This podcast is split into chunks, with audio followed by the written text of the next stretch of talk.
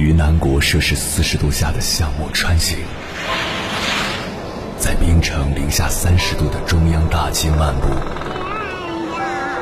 往十里洋场听罢一曲天涯歌女，西出阳关凭黄沙穿金甲，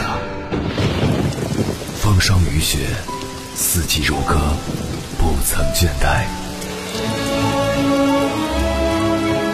我翻越高山，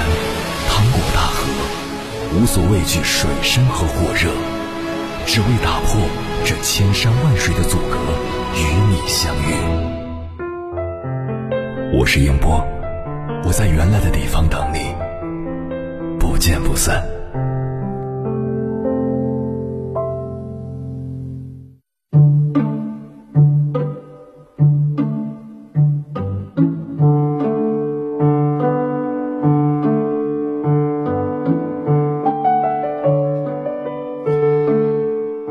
说，在这个娱乐至死的时代，获得短期的快感太容易了。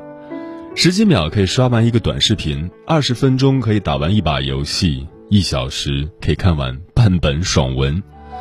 一个人开始废掉的迹象之一，便是沉溺于短期快感之中，不再做长期投入。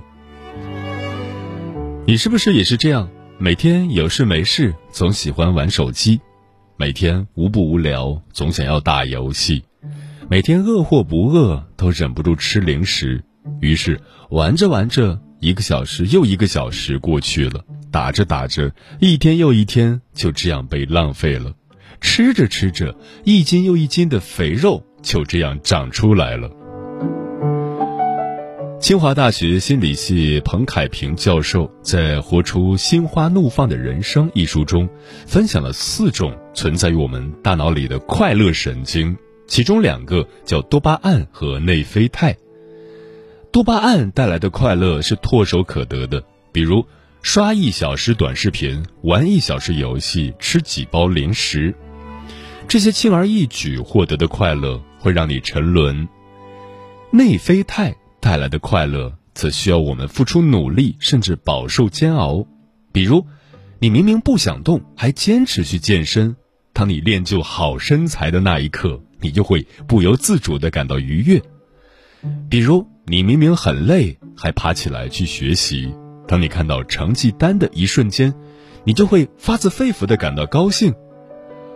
多巴胺和内啡肽都能带来快乐，但区别在于内啡肽。带来的快乐能够维系很久，最终让你获得成功；多巴胺带来的快乐只能维持一时，最终都会让你痛苦。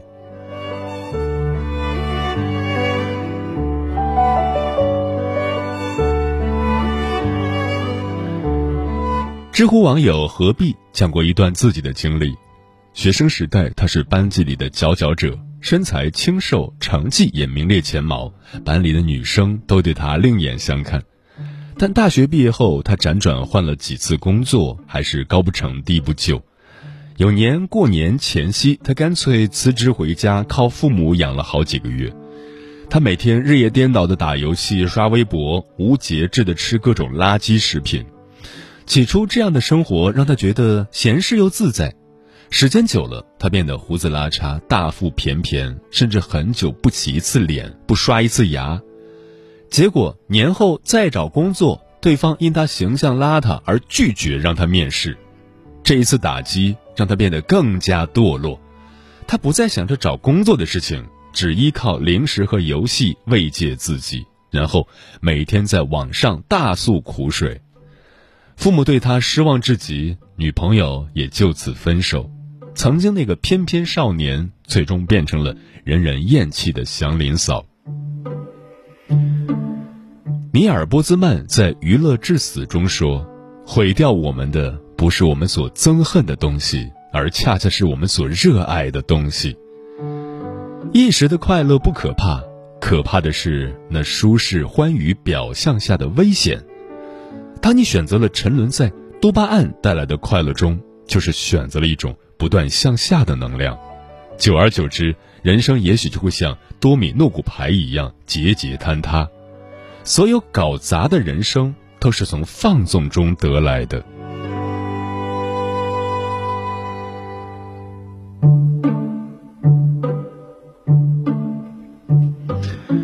我们都知道作家村上春树特别喜欢跑步。从一九八二年开始，村上春树已经跑了四十年，且每周坚持跑六十公里，风雨无阻。但你知道村上春树刚开始跑步时是怎样的吗？在《当我跑步时，我谈些什么》一书中，村上春树讲述过自己的心得。刚开始跑步的时候，最多也就三十分钟，我便气喘吁吁的，几乎窒息。心脏狂跳不已，两腿颤颤巍巍。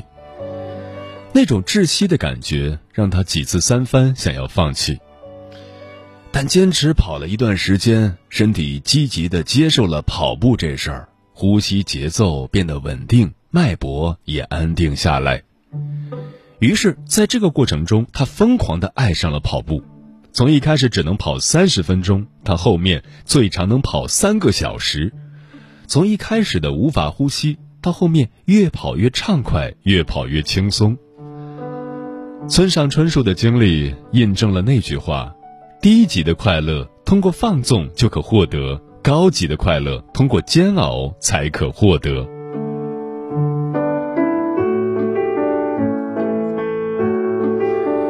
对《百年孤独》的作者马尔克斯来说，写作也是一样的过程。他写作的时候有个习惯，绝不出家门，哪怕因为写不下去而来回的踱步，哪怕生气到把家的门板给拆掉，也绝不会离家半步。为什么呢？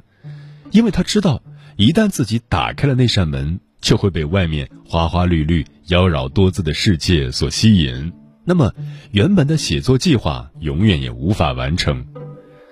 扛住暂时的痛苦，放下一时的欲望，才能成就一篇好文章，享受到真正的满足感。这就是内啡肽带来的快乐。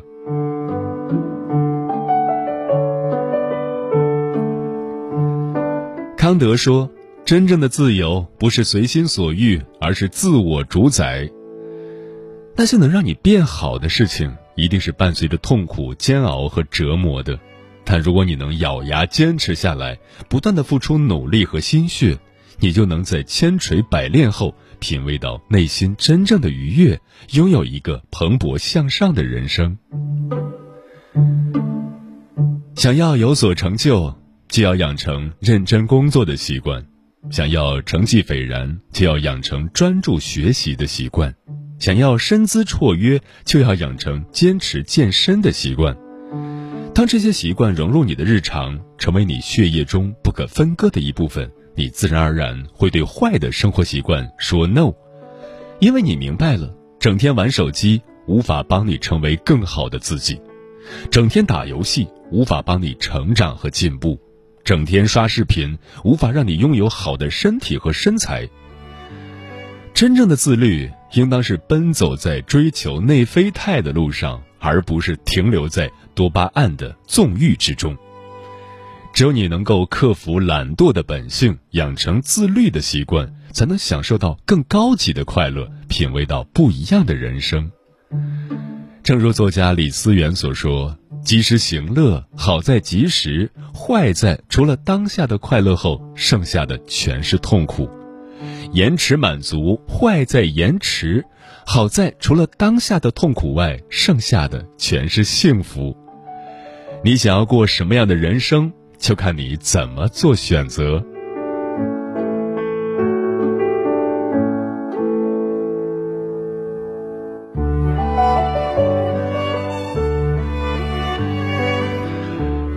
凌晨时分，思念跨越千山万水，你的爱和梦想都可以在我这里安放。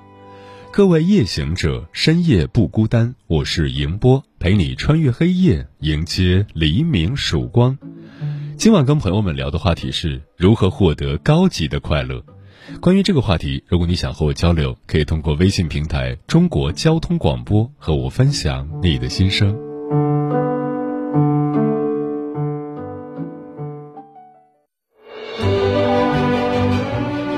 越过山丘，谁在等候？跨过河流，你已走了很久。我想，你应该一直在等候，怀着同样的心事，保持最初的温柔，等候我的不远万里，在今夜与你邂逅。中央人民广播电台交通广播，千山万水只为你，夜上浓妆，月色正好。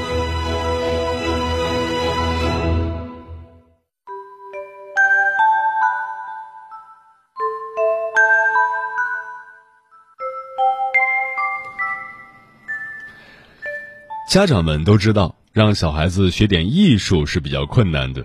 当了父母的人，可能都有这样的体验：小孩子刚刚开始学琴的时候，有新鲜感，摸着琴像收到了新玩具，不舍得放下。等新鲜感一过，只剩枯燥的练习，就不大乐意了，开始又哭又闹，耍起了赖，责怪父母当初哄骗了他。一般来说，遇到这种情况，家长们有必要坚持一下，鼓励孩子们也能坚持下来。毕竟，学习任何一门知识、一项艺术技能，不下苦功是不能成功的。但是，我们跟孩子沟通的时候不能生硬，需要跟孩子把道理讲透。我认为这个道理很多父母讲不好，是因为自己就没明白为啥要学艺术，自然就讲不好。也难怪，像艺术、美学这些词本身就比较高大上，讲出来难免空洞缥缈，孩子不愿意听，父母自己说的也心虚。但你要说艺术能使人快乐，孩子们估计就愿意听了。接下来，千山万水只为你，跟朋友们分享的文章名字叫《告诉孩子美是一种更高级的快乐》，作者北游。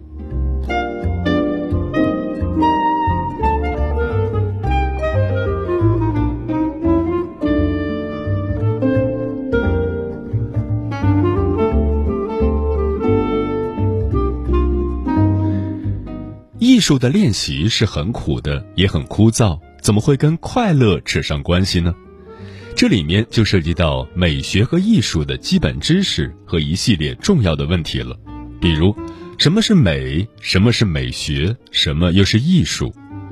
要我来讲，不会讲得太高深，让人望而生畏，反而让孩子产生够不着的畏难情绪。在我看来，所谓美，就是那种能让你持续快乐的东西。而艺术就是美的对象和载体。康德说，美感就是一种愉悦感。当你欣赏一个东西并感觉到快乐的时候，这东西就是美的。这个过程就叫审美。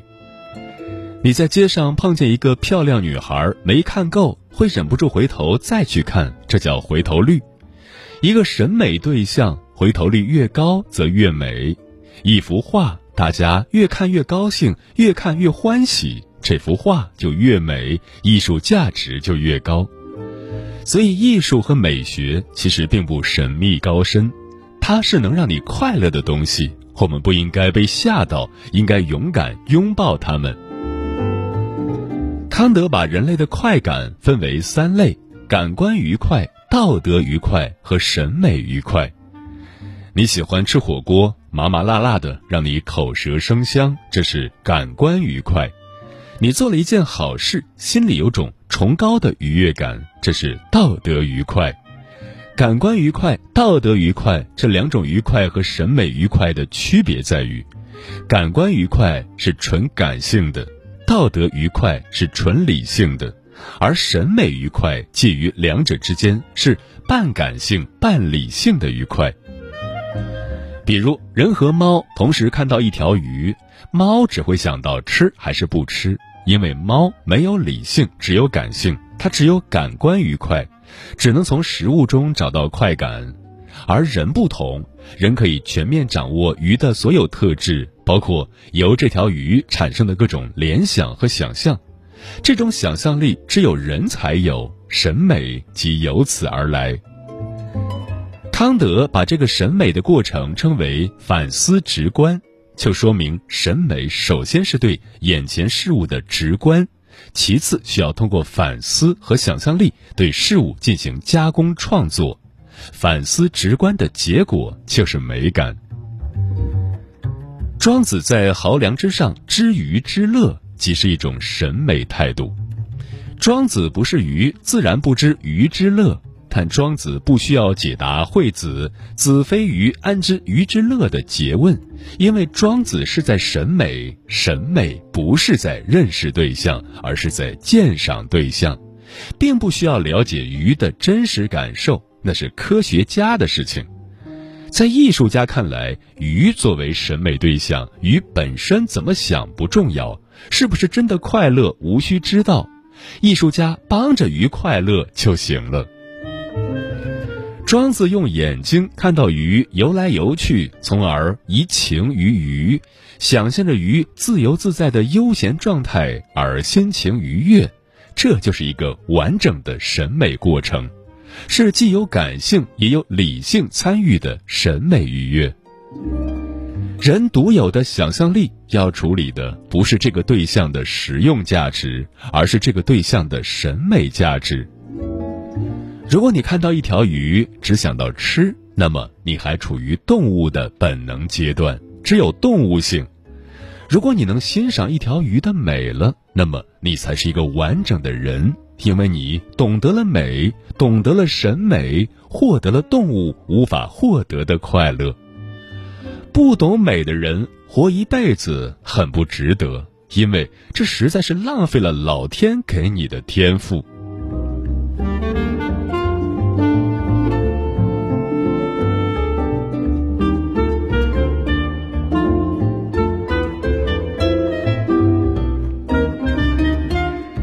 美国波士顿大学音乐系主任卡尔伯纳克博士在致新生家长的欢迎词中说过这么一段话：“音乐不是奢侈品，不是我们钱包鼓了的时候才来消费的多余物。音乐不是消遣，不是娱乐，音乐是人类生存的基本需要，是让人类生活有意义的方式之一。”卡尔博士用法国作曲家奥利维埃·梅西安在集中营创作《时间终结四重奏》的故事来说明音乐为什么是人类生存的基本需要。一九四零年六月，第二次世界大战期间，奥利维埃·梅西安遭到德国纳粹的逮捕，被关押在一所集中营里。集中营里没有商业，没有娱乐，没有希望。甚至没有最基本的尊重，但是却有着不少跟梅西安一样的艺术家。梅西安幸运地在监狱里遇到一位大提琴家、一位小提琴家和一位单簧管演奏家，让梅西安萌生了给这样一个特殊的组合创作一首四重奏的想法。而这所监狱里，一名同情他的看守给他提供了纸和一个可以从事创作的地方。就在这个只能满足最基本生存条件的地方，《时间终结四重奏》这首音乐史上最伟大的作品之一被创作了出来。可以这么说，艺术和吃饭睡觉一样，是生存的一部分，是人类生存的基本需要。在集中营这种几乎剥夺了人所有自由的地方，梅西安用艺术证明了他还活着，他的生命是有意义的。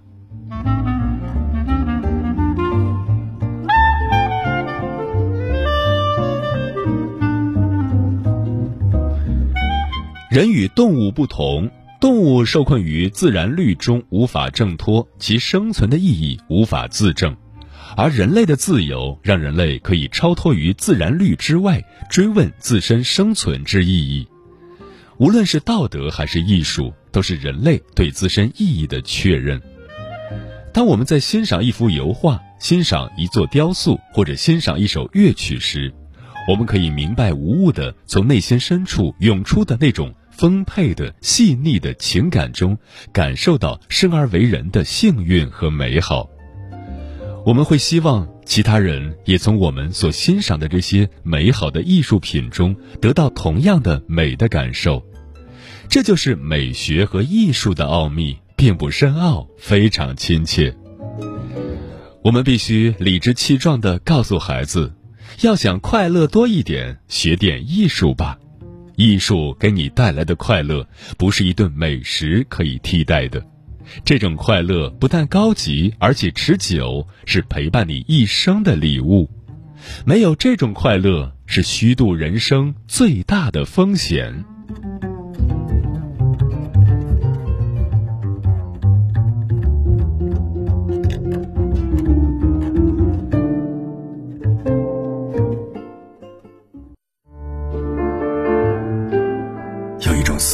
叫望穿秋水有一种记忆叫刻骨铭心有一种遥远叫天涯海角有一种路程叫万水千山。千山万水只为你千山万水只为你正在路上。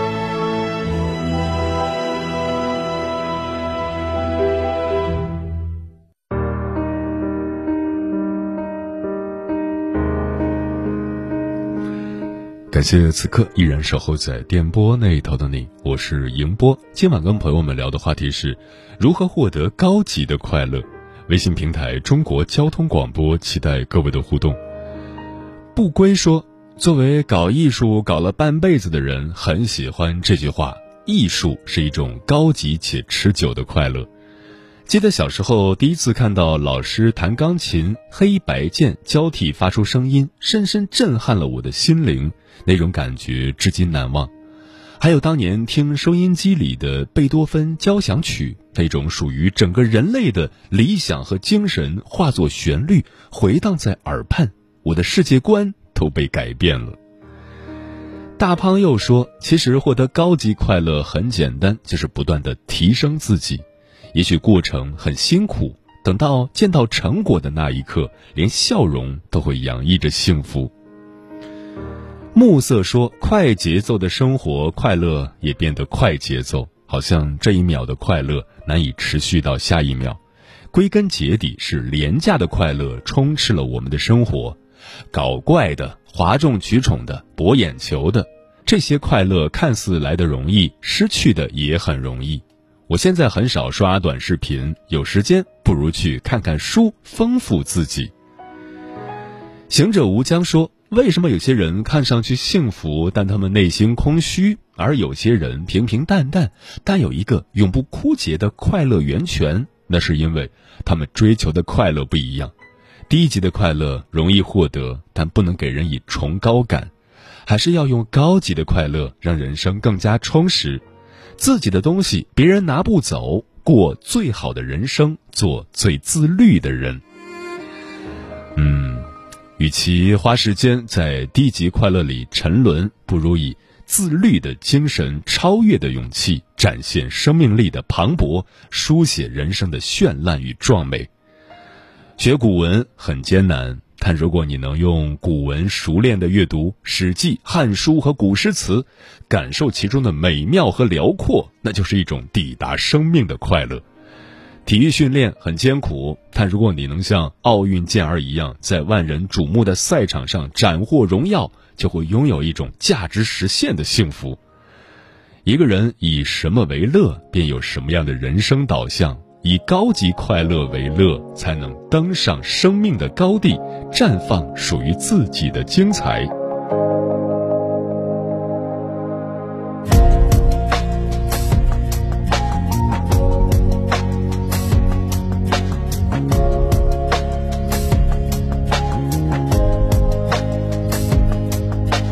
窗外的风吹得暖暖的，是谁在风中哼起了歌？镜子里的笑脸，好像是我自言自语说不许寂寞。其实所有的事情都可以放过，除非是自己不懂快乐。镜子里的笑脸，一定是我要将快乐像花永远开着，希望所有的人都快乐。今夜我还在静静的唱着，不用为什么，请别在乎我，至少我不会让自己难过。希望所有的人都快乐。今夜我还在静静的唱着，不用为什么，请别在乎我，今后我一定会好好的过，我要快乐。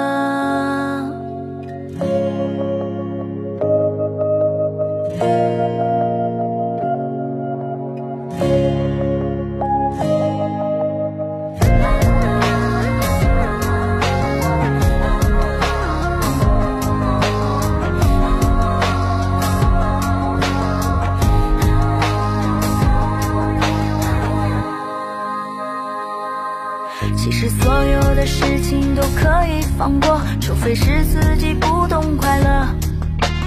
镜子里的笑脸。一定是我，要将快乐像花永远开着，希望所有的人都快乐。今夜我还在静静的唱着，不用为什么，请别在乎我，至少我不会让自己难过。希望所有的人都快乐。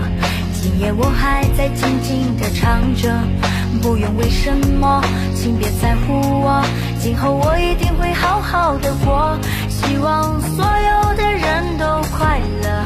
今夜我还在静静的唱着，不用为什么，请别在乎我，至少我不会让自己难过。